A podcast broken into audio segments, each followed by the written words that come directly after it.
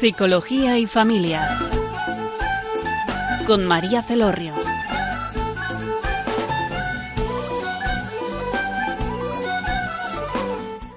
Hola, buenas tardes, queridos oyentes. Les habla María Celorrio desde Funes, Navarra.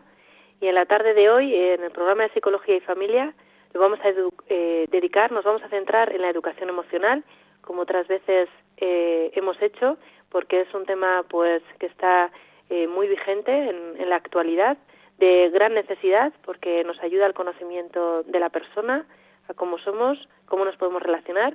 Y tenemos eh, el honor de, de, tener como invitado a José Víctor Oronsemper. Hola, buenas tardes, José Víctor.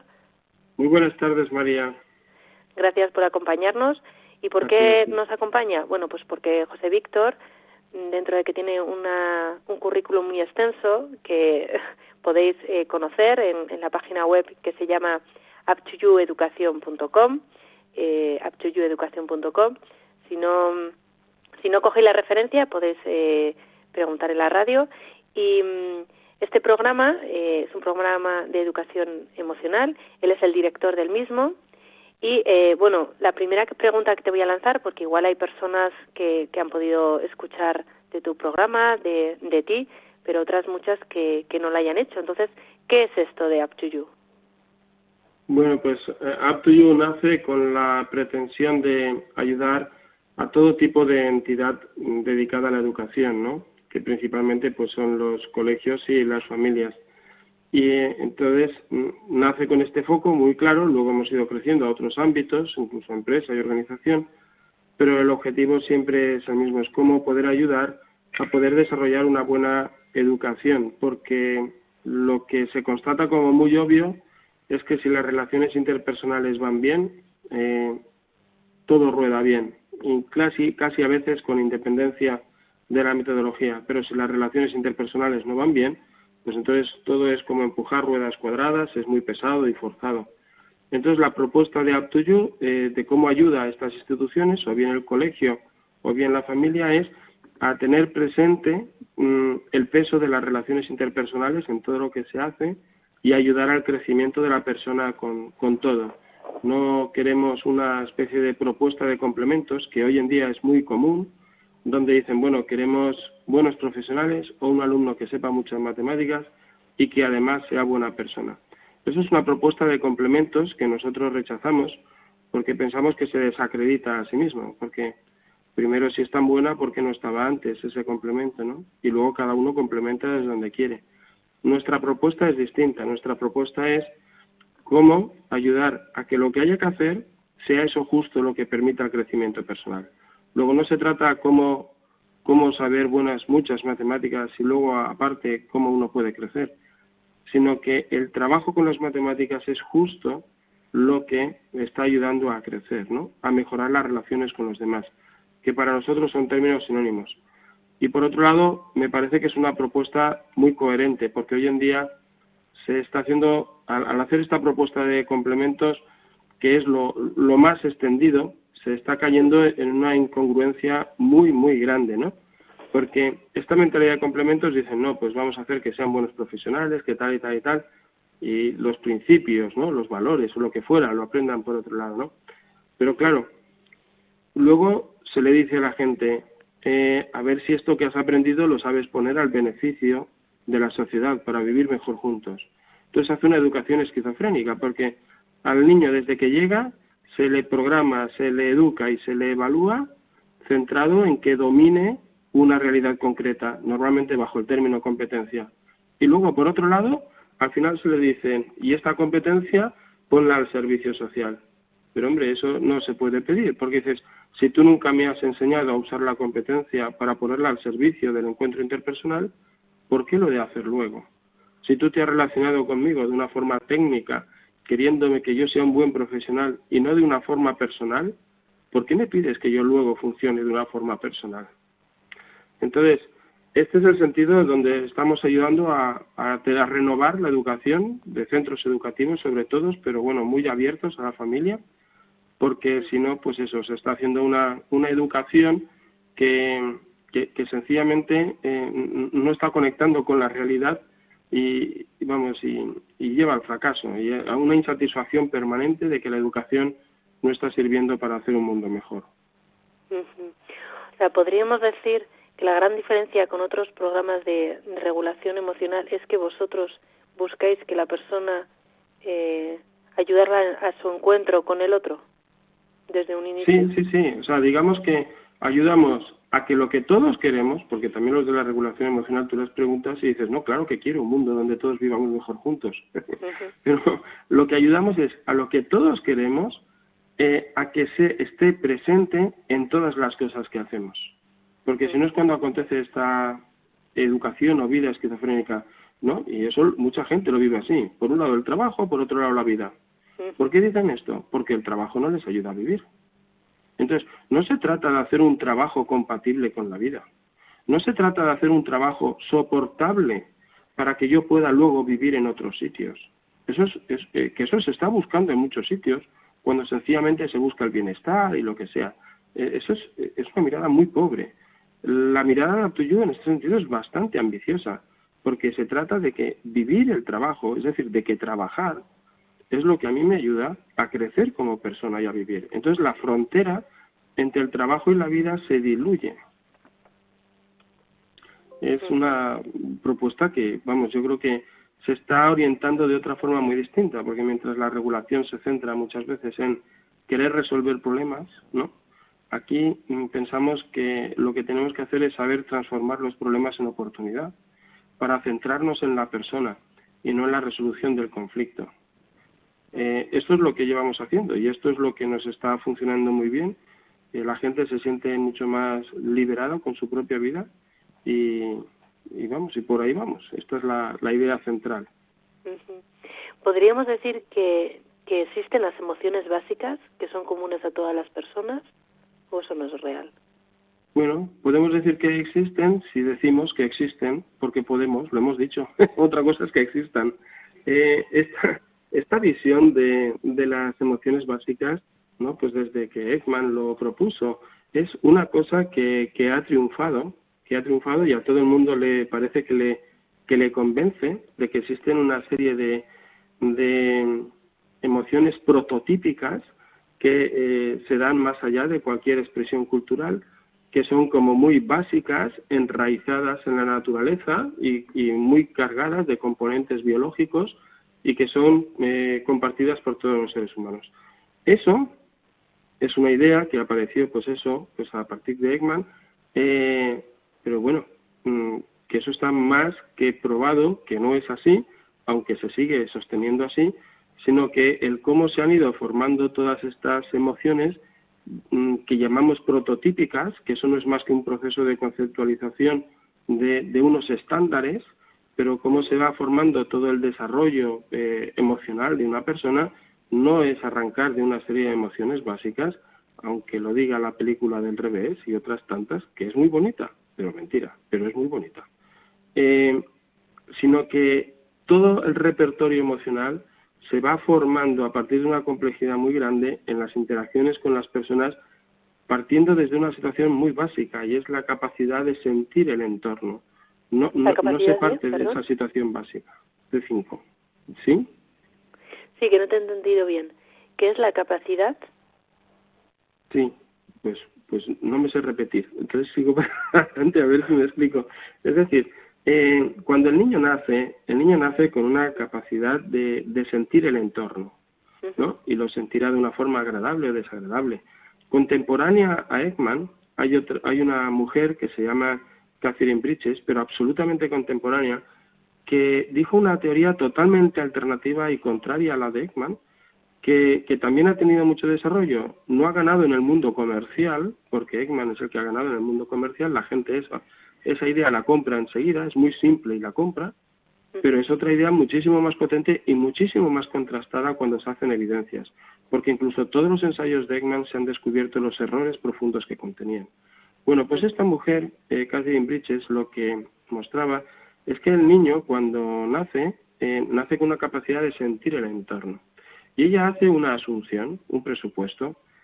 Si el niño ante situaciones que los adultos eh, conceptualizamos como distintas, eh, el niño tiene una reacción corporal distinta, será porque el niño hace la misma diferenciación. Es decir, si el niño ante un golpe que recibe, si el niño ante un golpe que oye, o si el niño ante una cosa desagradable que le ponen en la boca tiene reacciones corporales distintas, eso es porque el niño ha identificado, ¿no? Que se tratan de cosas distintas, ¿no? Y entonces a uno le podrá llamar asco y a otro lo podrá llamar susto o miedo o lo que fuera, ¿no? ¿Qué es lo que descubrió esta mujer? Que al nacer las reacciones eh, ante distintas situaciones que los adultos conceptualizamos como estos patrones ya prototípicos, el niño los vive totalmente igual todos. No los diferencia. Tiene la misma expresión corporal. En la medida que va pasando tiempo, y aprende bastante rápido, el niño empieza primero a diferenciar entre todo el paquete, ¿no? Una primera diferenciación de todo el paquete de, de situaciones desagradables. Mientras que todas las agradables, aún está con dos o tres meses, y corporalmente se expresa exactamente igual. Siempre se relaja, se distiende y hace ruiditos. Y, digamos que todas estas eh, situaciones agradables las va a aprender a diferenciar más tarde. Pero el aprender a diferenciar no es una cuestión biológicamente programada, sino que todo eso depende de una fuertísima interacción social y de un desarrollo cognitivo y de la voluntad incluso del propio niño y del niño recién nacido estamos hablando.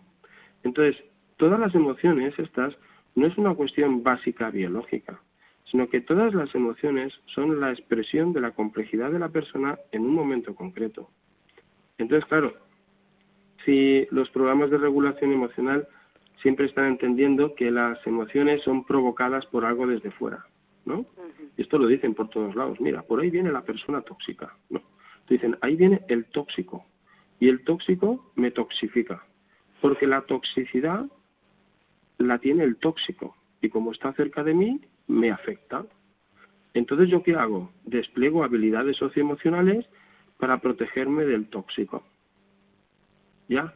Pero eso supone que las emociones pertenecen al objeto, ¿no? A esta persona que le hemos llamado la tóxica. Pero, ¿y si no es así? ¿Y si no es así?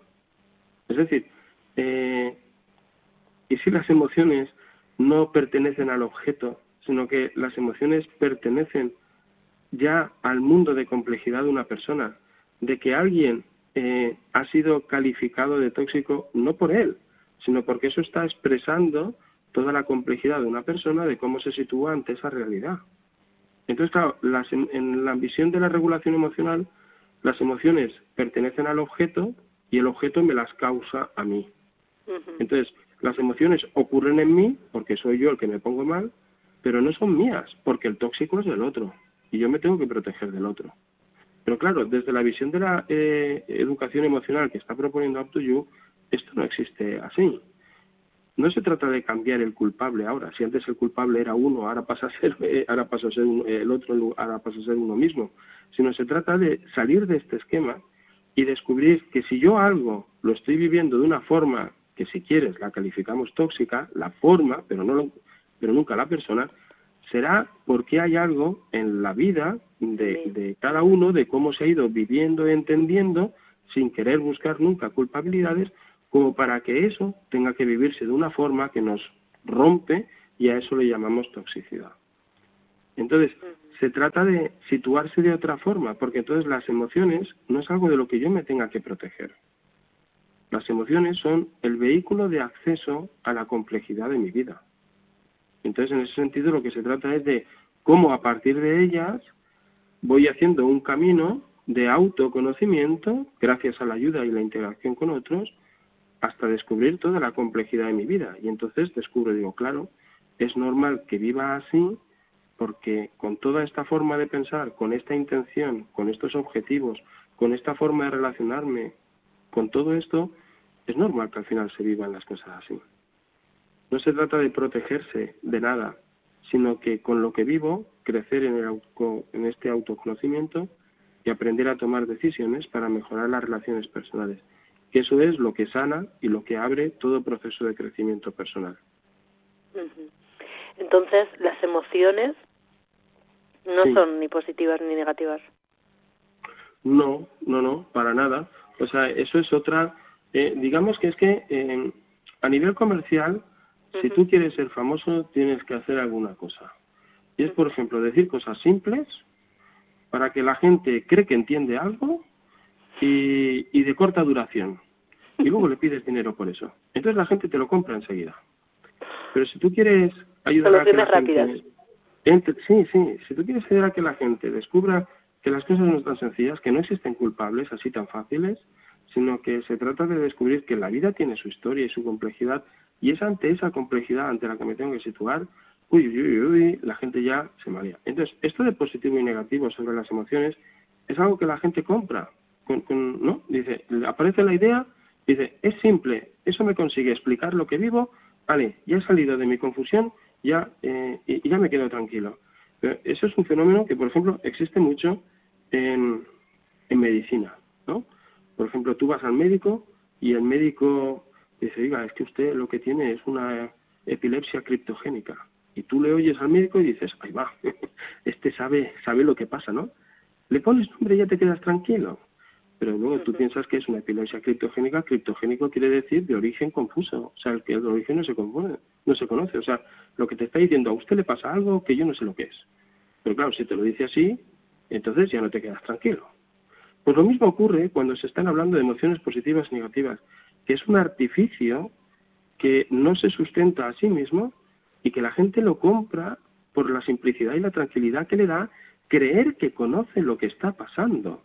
Por ejemplo, cuando se habla de emociones positivas o negativas, o mejor dicho, vamos a hacerlo más general, cuando se habla de positivo o negativo de algo, siempre hay una variable, que es lo que se llama el qualia, al que hace referencia. Es decir, si decimos 5 eh, eh, sobre 0, ¿no? y estamos hablando de temperatura, ¿cuál es el qualia? Los grados. 5 grados sobre 0, y por eso lo llamamos positivo. Entonces, ¿no? si decimos eh, a, 10 kilómetros por hora o a menos 10, porque va marcha atrás, ¿no? como quieras, tienes que tener un, un índice, una variable de referencia, ¿no? Pues serán los grados, o decimos, no, esto está situado a, eh, a 5 metros sobre el nivel del mar, ¿no? No solamente tienes el cero, que lo has llamado nivel del mar, sino que además de tener el cero, tienes una unidad, que es el metro. Y por eso puedes decir 5 por arriba o 5 por abajo. Pero cuando se habla de emociones, no existe el qualia. No existe el qualia. Entonces, no eh, es una forma muy burda de hablar de las emociones porque es una forma de, ir llamándoles, mira, las que tienen buena pinta y las que tienen mala pinta. Pero es una forma muy simplona de hablar. Y además, fíjate, te voy a citar a Aristóteles, 300 años y pico antes de Cristo, que él usando esta terminología, bueno, no exactamente así, sino con agradable y desagradable, él decía, si es que no existen emociones agradables y desagradables, porque todas las emociones tienen componentes de las dos. Y eso lo decía él. Y ponía este ejemplo. Imagínate que recuerdas a un familiar fallecido. Dice, eso es desagradable. Dice, bueno, o agradable. Porque claro, para acordarte, o sea, para echar de menos al familiar, ¿no? Que quieres, que ha fallecido, te tienes que acordar de él. Pero acordarte de él es agradable. Porque claro, ¿dónde está lo desagradable? Lo desagradable es que hay una persona a la que yo quiero, lo cual es agradable, que no está conmigo.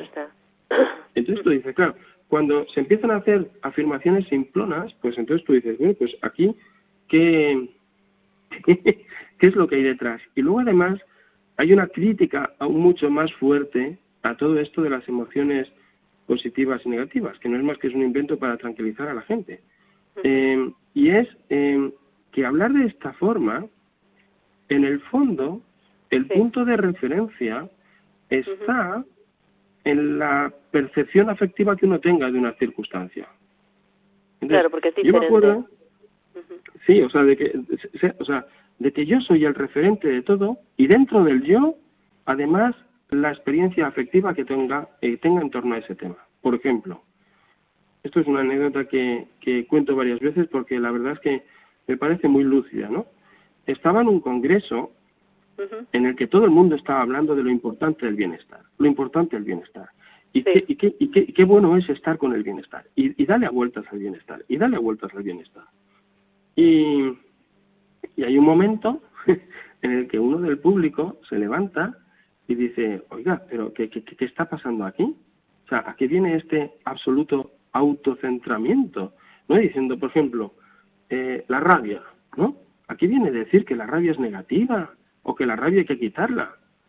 Oiga, si, si a un familiar mío le están pegando y yo siento rabia o siento ira o estoy enfadado porque a un amigo mío le han tomado el pelo, yo no tengo ningún problema en estar enfadado. A mí me gusta estar enfadado. No tengo ningún problema con mi enfado. Mi enfado a mí no me desquicia. Lo que desquicia es que le han tomado el pelo a un amigo mío. Yo lo que quiero es atender la realidad. Es decir, yo no me siento mal por vivir una experiencia emocional desagradable. Al revés. Podría decir que es justo al revés. Porque vivir que, que estoy enfadado de que a un amigo mío le hayan tomado el pelo es mi forma de expresar mi cariño por esta persona. Porque, claro, entonces, entonces, claro, ¿a qué viene este autocentramiento? Porque, claro, cuando se evalúan las emociones por positivas o negativas, siempre es en referencia a este autocentramiento. Entonces, eh, yo digo, no está justificado evaluar la positividad o negatividad tentativa de una emoción, que yo creo que no hay que usarla así, pero habría que justificar por qué la positividad o negatividad de algo se tiene que evaluar en relación al autocentramiento. Entonces, claro, ¿y esto qué ocurre? Para que veamos cuál es la problemática. Eh, esto la gente lo compra. Eh, muchísimos colegios esto lo compran. Y entonces dicen, no, vamos a trabajar las emociones positivas, negativas. Y en el fondo ese colegio lo que está trabajando, y no lo sabe, es que las cosas se evalúan por tu afectación individual. Y luego ese colegio se asusta de que dice, ay, si los niños me salen muy egoístas. Ay, si los niños solo piensan en ellos. O fíjate, o cuando salen problemas como los temas de género, ¿no? Que salen, ¿no? Dicen, claro, le sabe mal que ante una problemática de género dice, no, no, que yo ahora quiero ser niña. Y no, hombre, no, eso no lo digas, eso no lo digas. Digo, pero ¿por qué no? Si es lo que me has enseñado a hacer siempre. O sea, ¿por qué son buenas las matemáticas? Porque me sirven para desarrollar mi proyecto. ¿Por qué son buenas o malas las emociones? Porque me sirven en función, ¿no? Todo lo evalúo en función de mí, en función de mí. Haz lo que quieras, persigue tu sueño. Es el discurso típico norteamericano. ¿Y por qué hay que buscar los propios sueños? Porque si no, si, si tú compras en que el centro es el autocentramiento, pues luego no te asustes de que por otros lados vayan saliendo las consecuencias de aplicar la misma filosofía a todas las otras cosas. y, y, luego nos extrañamos de que no conseguimos hacer una sociedad donde todos vivamos mejor juntos. ¿Y por que qué no? Pero, nosotros, ¿no? Claro, y si, si, bueno, sería, si eso a, surge, será por accidente. Vamos, vamos a escuchar una una canción que nos va a ayudar a reflexionar, porque es verdad que todo lo que estás contando, pues eh, es cambiar una mentalidad que yo creo que está como muy instaurada en la sociedad y que necesita tiempo, ¿no? Y, sí, sí. y darle un poco de, de vuelta y de reflexión. En unos segundos continuamos. Los sueños cambiaron el destino de los hombres y de las naciones.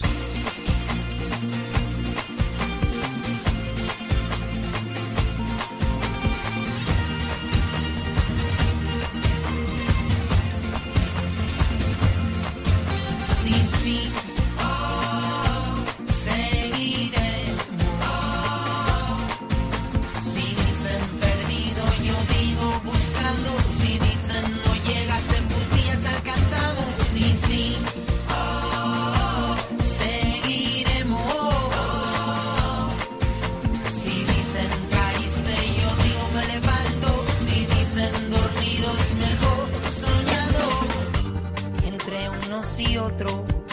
Estás tú.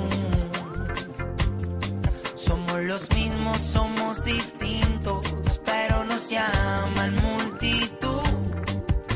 Perdonen que no me levante cuando digan de frente y al paso. No somos tropas, no somos soldados mejor. Gotas sobre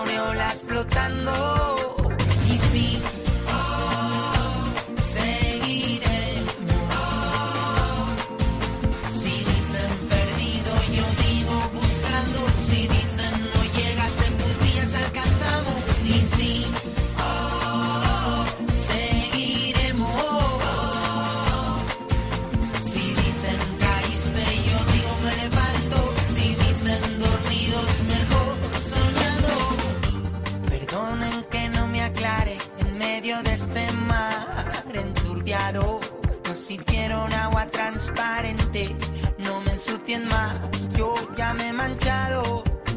Y es que hay una gran diferencia entre pensar y soñar. Hola, buenas tardes, queridos oyentes. Les habla María Celorrio desde Funes. En la tarde de hoy nos acompaña el profesor José Víctor Oronzemper. José Víctor es el director del programa Chuyú. Es un programa de educación emocional. Podéis encontrar la información de manera más extendida en, en la página web, chuyueducación.com. Y estábamos hablando de la diferencia entre este programa, ¿no? que busca el autoconocimiento de la persona, el encuentro con el otro, y los demás programas ¿no? que existen de regulación emocional. Ha hablado también de que no se puede, o sea, bueno, poder podemos, ¿no? Pero que las emociones eh, no son eh, positivas ni tampoco son negativas, ¿no? Que las emociones, pues, eh, es un entramado de gran complejidad y que eh, nos ayudan también a conocernos, ¿no? A conocernos qué nos pasa, de dónde vienen y también ese conocimiento, pues, nos ayuda luego al encuentro con el otro. Yo en colación con, con esto que, que con todo esto que has ido contando, sí que te quería hablar de, de la empatía, ¿no? Que es una capacidad Sí. que en, en todos los cursos o en yo recuerdo desde la universidad hasta un máster que hice luego después de educación, ¿no? Pues se habla mucho de empatía, la capacidad de ponerte en el lugar del otro, que te ayuda, pues a convivir, a relacionarte, a, pues eso lo que estamos hablando, hacer un mundo mejor. Y, y esta, eh, por así decirlo, esta capacidad realmente favorece el encuentro con el otro. Sí, bueno, la, la- digamos que lo que habría que hacer es negar la mayor. O sea, eh, ¿de verdad esto es una capacidad? ¿Es una capacidad o, o es el resultado de vivir de una forma concreta? El hecho de que yo me dé cuenta de la realidad que el otro está viviendo, la perciba como propia, eh, pueda entrar en esta especie de comunión interior con el otro, y ponerme de alguna forma a su servicio, ¿de verdad eso habría que llamarlo capacidad? Porque eh, yo creo que el principal problema de formular la empatía de, de esta forma es precisamente entenderla como una capacidad. Porque entonces lo que hacen es, eh, bueno, dice, bueno, si es una capacidad, igual que uno tiene capacidad de aprender a andar con los pies en línea guardando el equilibrio, pues Claro. podría tener la capacidad de desarrollar esto. Y entonces empiezan a hacer como un ejercicio, otro ejercicio, tal. Mira, te voy a contar un, un experimento que, que se hizo que yo creo que es bastante llamativo. Cogieron, pues eso, voluntarios y a los voluntarios les pidieron, mira, vamos a hacer una cosa, te vamos a pedir que hagas un ejercicio de empatía, pues te vamos a poner ahí unas personas que tú vas a describir qué es lo que están viviendo. Y luego, por otro lado, te vamos a poner, el ejercicio se va a compaginar, tiene dos partes. Una es esta percepción de las personas, en qué situación están. Y la segunda parte es que te voy a poner eh, eh, líneas, ¿no? Parejas de líneas, eh, y tú me vas diciendo el, el grosor de las líneas, ¿vale? Bueno, la gente hace el ejercicio, ¿no? Que dice, mira, este vive no sé cuántos, ¿no? Esta línea es más gorda, esta línea es menos gorda, ¿no? Las vas ordenando, tal, lo que fuera. Y luego al final, después de hacer el experimento, les preguntan, ¿qué grado de seguridad tienes en la respuesta que has dado sobre las situaciones empáticas, ¿no? La gente decía, seguro, seguro, eh, he acertado seguro, ¿no? Y luego preguntaban, ¿y qué grado de certeza tienes cuando has valorado el espesor de las barras? Hombre, pues, pues no lo sé, ¿sabes? Igual me he confundido, no, no, claro, era difícil de valorar. Bueno, la gente hace sus argumentaciones, pero luego se corrige el ejercicio. Y la gente tenía la cantidad de aciertos con lo de las barras muchísimo más alto que con lo de la percepción emocional del otro. Eh, Es decir, eh, y además esto es, claro, esto, esto se relaciona, es, decir, cuanto, los que más empáticos se creían, además, eran los que más errores cometían. Entonces, claro, lo, lo que hay que darse cuenta es que a nivel psicológico, la empatía, se está produciendo una proyección enorme de la interioridad de uno sobre la interioridad del otro. Y entonces, tú del otro ves el comportamiento, pero la empatía pretende hacer una afirmación sobre la interioridad. Pero tú cómo vas a hacer una afirmación de una cosa que no ves? Porque tú ves el comportamiento. Pues para hablar de lo que no ves, te tienes que inventar lo que no ves. ¿Y de dónde sacas lo que no ves? De tu propia interioridad. Total que al presumir de empatía o al pensar que hemos adquirido no sé qué empatía porque hemos hecho un ejercicio y nos ha salido bien, lo que en verdad estamos haciendo es proyectar nuestra interioridad sobre el otro. Yo creo que si queremos realmente fomentar la empatía, ¿no? el sentir con el otro, lo que habría que eh, ayudar a trabajar es precisamente a darnos cuenta de las limitaciones de nuestros juicios y de, y de, y de trabajar otra cosa muy distinta, porque alguien parece que la empatía es como lo, lo, lo tienen conceptualizado como una especie de reacción ante la situación del otro, cuando no se trata de una cuestión reactiva, ¿no? Entonces dice, vamos a ponerle estas estas consideraciones porque claro, a veces con la palabra empatía lo que también se está educando a muchos niños es mm, de cómo tienen que comportarse en ciertas situaciones. Y entonces lo que están haciendo es adquirir comportamientos, no desarrollar la interioridad de ese niño. Entonces vamos, eh, vale la pena, ¿no? Eh, el darse cuenta de, todas estas limitaciones, porque si no, al final tú dices, ¿eh? ¿qué, ¿qué estamos haciendo? ¿Proyectándome sobre el otro o encontrándome con el otro? Habría más que trabajar la empatía, habría que preguntarse, ¿De qué forma yo abro espacios dentro de mi interioridad para poder acoger al otro? Me parece que eso sería muchísimo más valioso. ¿Y qué pasa con las demás habilidades socioemocionales? Supongo que será lo mismo que nos estás contando. Sí, pues mira, eh, el problema, como decía antes, eh, esto que decía al principio, ¿no? De, de, querer aprender matemáticas y además ser buena persona, que es lo que hacen en casi todos los sitios y que es esquizofrénico, y en verdad se, mm, se cuestiona a sí misma, porque es una, es una propuesta que se desacredita a sí misma, lo mismo ocurre con esto, es decir, si las matemáticas se ven como una cuestión técnica y parece que hay que coger unos recursos y unas habilidades, pues ahora lo que se hace es que se tecnifica el mundo emocional.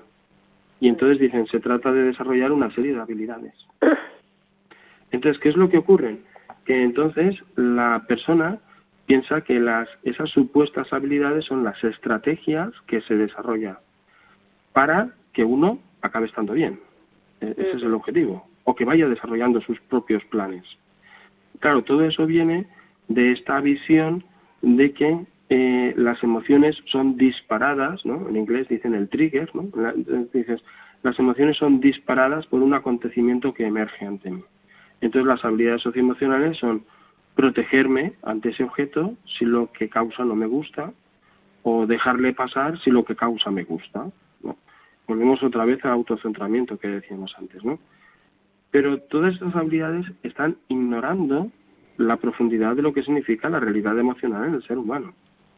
Porque no se trata de uno, primero, si la emoción es interior y habla de la historia y de la vida y de la complejidad de uno, Hablar de habilidades socioemocionales sería una forma de cómo tratarme yo a mí mismo como un objeto.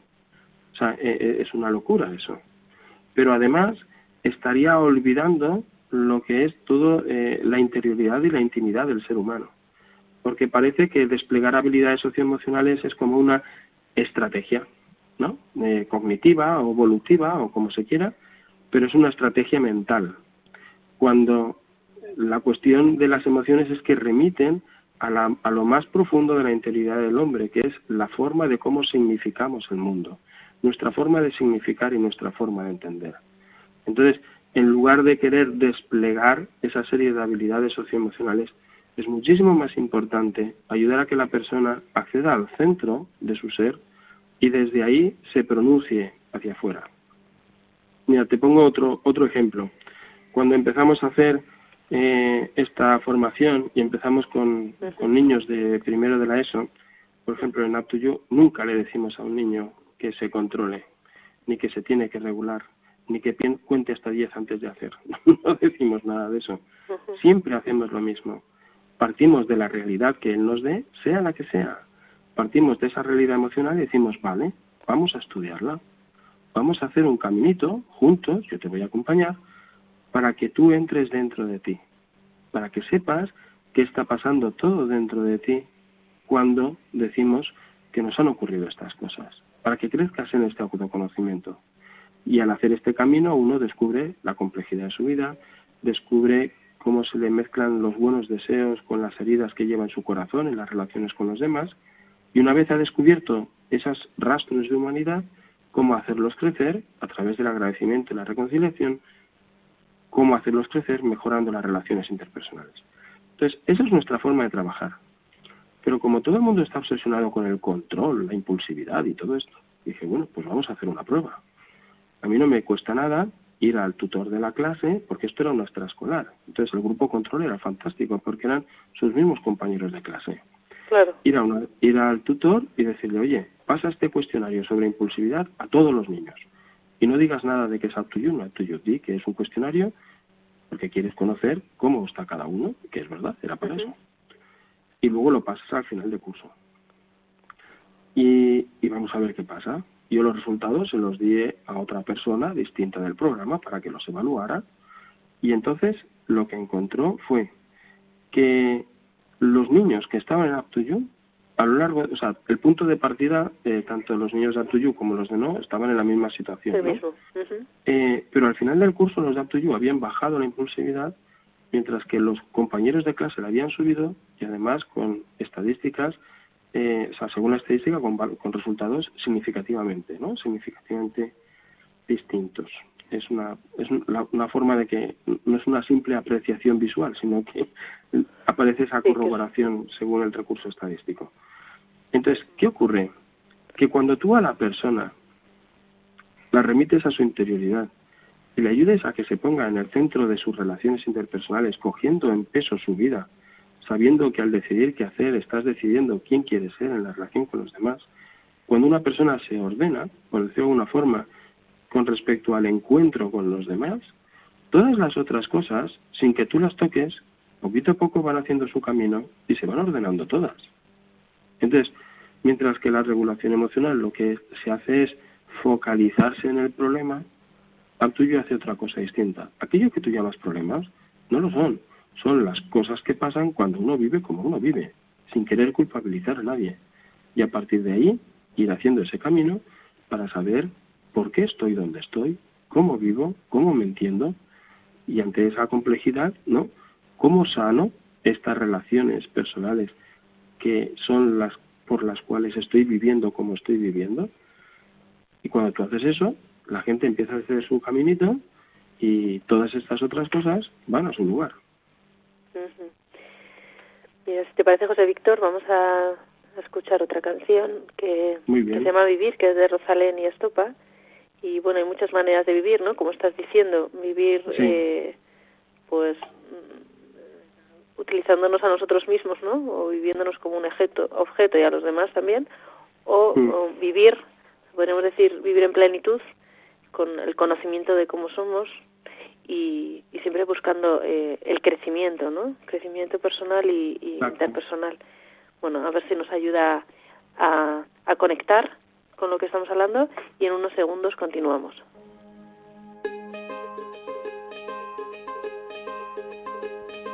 Sabes, hace tiempo que no hablamos. Tengo tanto que contarte. Ha pasado algo importante, puse el contador a cero sabes, fue como una ola gigante, arrasó con todo y me dejó desnuda frente al mar. Pero sabes, sé bien que es vivir, no hay tiempo para odiar a nadie, ahora sé reír. Quizá tenía que pasar, no es justo, pero solo así se aprende a valorar. Y si me levanto y miro al cielo, doy las gracias y mi tiempo lo dedico a quien yo quiero. Lo que no me lejos si alguien detiene mis pies. Aprendería a volar. Y si miro todo como un niño, los colores son intensos. Yo saldré de aquí si lo creo así. Cuando me miren sabrán que me toca ser feliz. Sabes, he pasado mucho miedo este bicho es un abismo. Se me cansa el cuerpo, se me parte el alma y a llorar. Pero sabes, he aprendido tanto, tanto. Esta vida me ofreció una nueva oportunidad. Y ahora sabes, sé bien que es vivir. No hay tiempo para odiar a nadie. Ahora sé reír. Pasar lo justo, pero solo. Hola, buenas tardes, queridos oyentes. Les habla María Celorio desde Funes Navarra. Estamos en programa de Psicología y Familia con José Víctor Oronsemper. Es el final del programa y estamos eh, centrándonos en el programa Up to You, Up to You Educación, que eh, está centrado en la, en la educación emocional, pero con un enfoque eh, que aporta una gran novedad, que no es un enfoque centrado en regular, en controlar las emociones, en aceptar las positivas y rechazar las negativas, sino que ellos eh, avalan por el conocimiento de la persona, el autoconocimiento, el crecimiento personal, que implica, uno cuando crece personalmente, implica a la vez un crecimiento interpersonal. Y, bueno, muy, muy interesante, que, que os invito a, a que mm, también eh, podáis profundizar eh, en el mismo, conocer o eh, decir que mm, este programa pues se hace en varias ciudades, no solo españolas, sino en el extranjero. Eh, así que eh, os animo a, que curioseéis la página web, por si estáis interesados.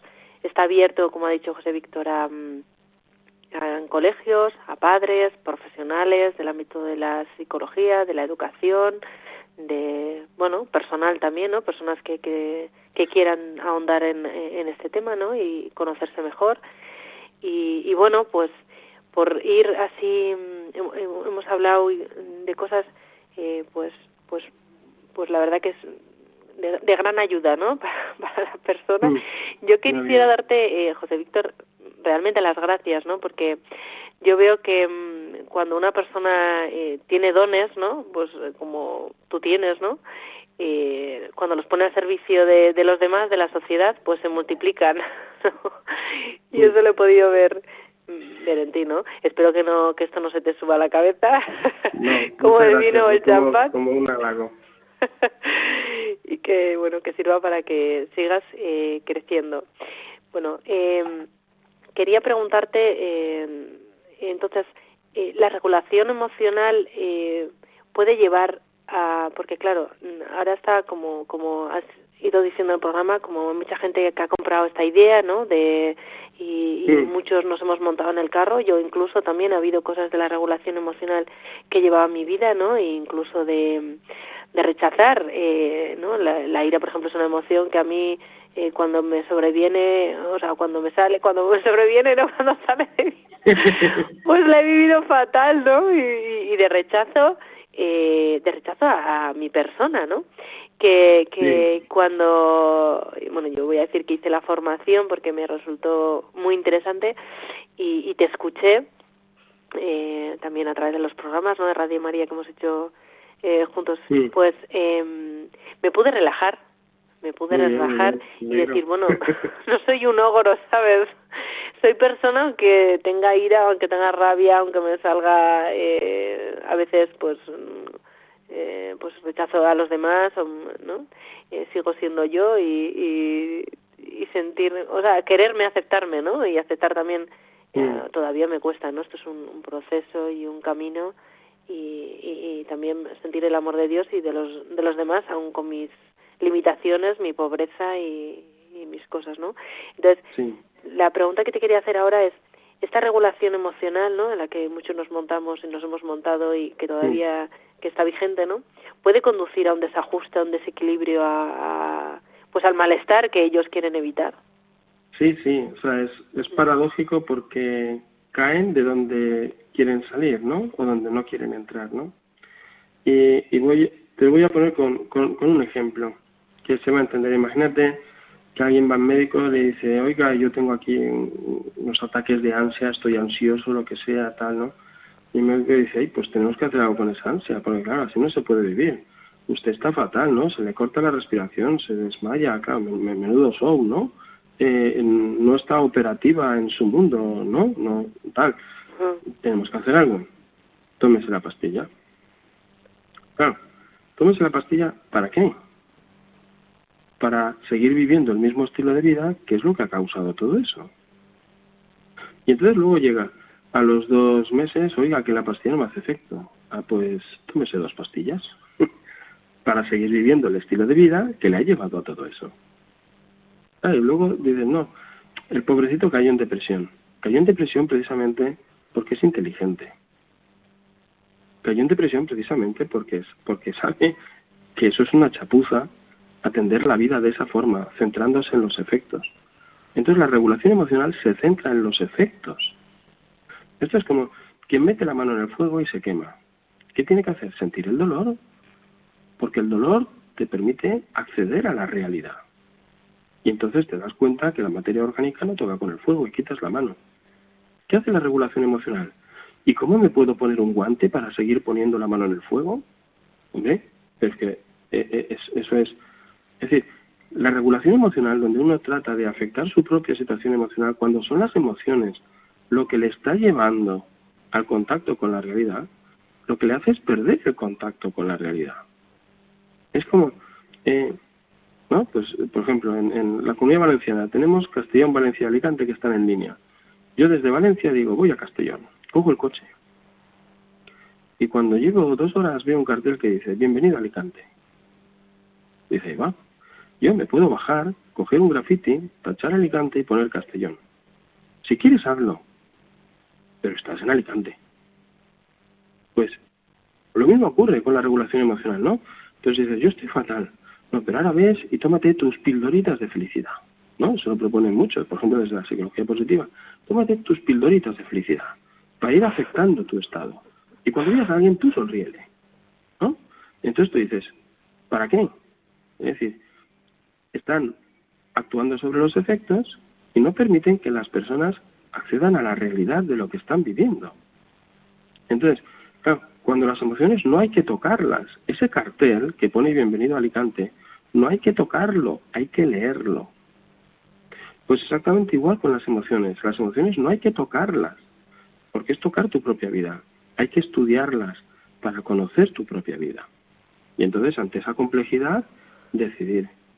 Y, y ante esa, la complejidad, lo, que va, lo primero que va a poner de manifiesto es la cantidad de relaciones personales con las que nos tenemos que centrar y, eh, sanar, porque ese es el, el, punto por el que se va abriendo todo, o sea, porque tú dices, claro, hay que eh, este camino de autoconocimiento lleva a abrir muchísimas preguntas. ¿Y por qué quiero lo que quiero? ¿Por qué pienso lo que pienso? ¿Y por qué tengo estos rasgos de la personalidad? Eh, ¿Son naturales o son forzados porque me he aprendido a sobrevivir de esta forma? yo soy una persona así retraída porque ciertamente eso pertenece a mí o porque durante mucho tiempo me han dicho cállate. Entonces, claro, no, es que soy retraído. Bueno, soy retraído o no he sabido situarme sin ningún tipo de culpabilidad, no he sabido situarme creativamente frente a eso que viví. Entonces, claro, mm, la propuesta tuya va por otro sitio porque eh, esto, exagerando los términos, y reconozco que es una exageración, pero podríamos decir que este proceso de regulación emocional lleva a un proceso de locura. ¿En qué sentido? La locura normalmente se entiende como que el que ha perdido la razón. En ese sentido no lo digo, porque además pienso que eso no es cierto. La razón no se pierde nunca. O sea, la gente no hace cosas absurdas. Incluso el que se suicida. El que se suicida, en su mente, está haciendo un acto lógico. Otra cosa es que yo lo vea y lo vea absurdo. La locura no es perder la lógica ni la razón. Eso no lo perdemos nunca. La locura es perder el contacto con la realidad.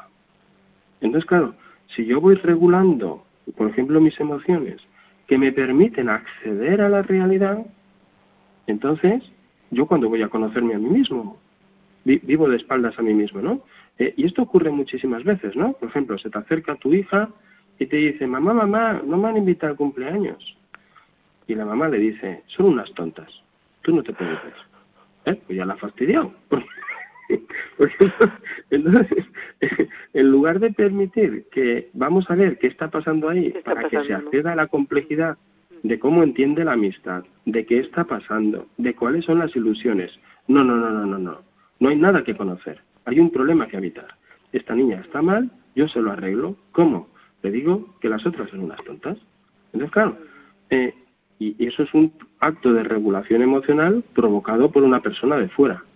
Y la regulación emocional lo que está proponiendo es cómo uno se regula a sí mismo, es decir, cómo uno consigue hacerse loco a sí mismo, o sea, porque se queda encerrado en su mundo de razonamiento de lo que tiene que existir y dejar de existir, en lugar de salir al encuentro con el otro y dejar que el encuentro con el otro me corrija y me, y me ayude a crecer. Bueno, José Víctor, muchas gracias. Llegamos al final del programa. Eh, como siempre, eh, corre el tiempo muy rápido escuchándote. como que se necesita más y más profundidad. Pero bueno, pues. Eh, yo, yo animaría también a, ver la web porque allí vamos colgando las formaciones futuras. Por si a alguien le interesa alguna formación, pues ve allí cuáles son las que hay y puede elegir. Eso es. Pues eso, os animamos a ver la página web, aptuyoeducación.com y ahí podéis tener toda la información y solicitarla a sí mismo. Bueno, muchas gracias una vez más, José Víctor. A María, muy gracias. Eh, mucho ánimo y que sigáis creciendo, creciendo y ayudando a hacer un mundo mejor. Un saludo y hasta pronto. A vosotros.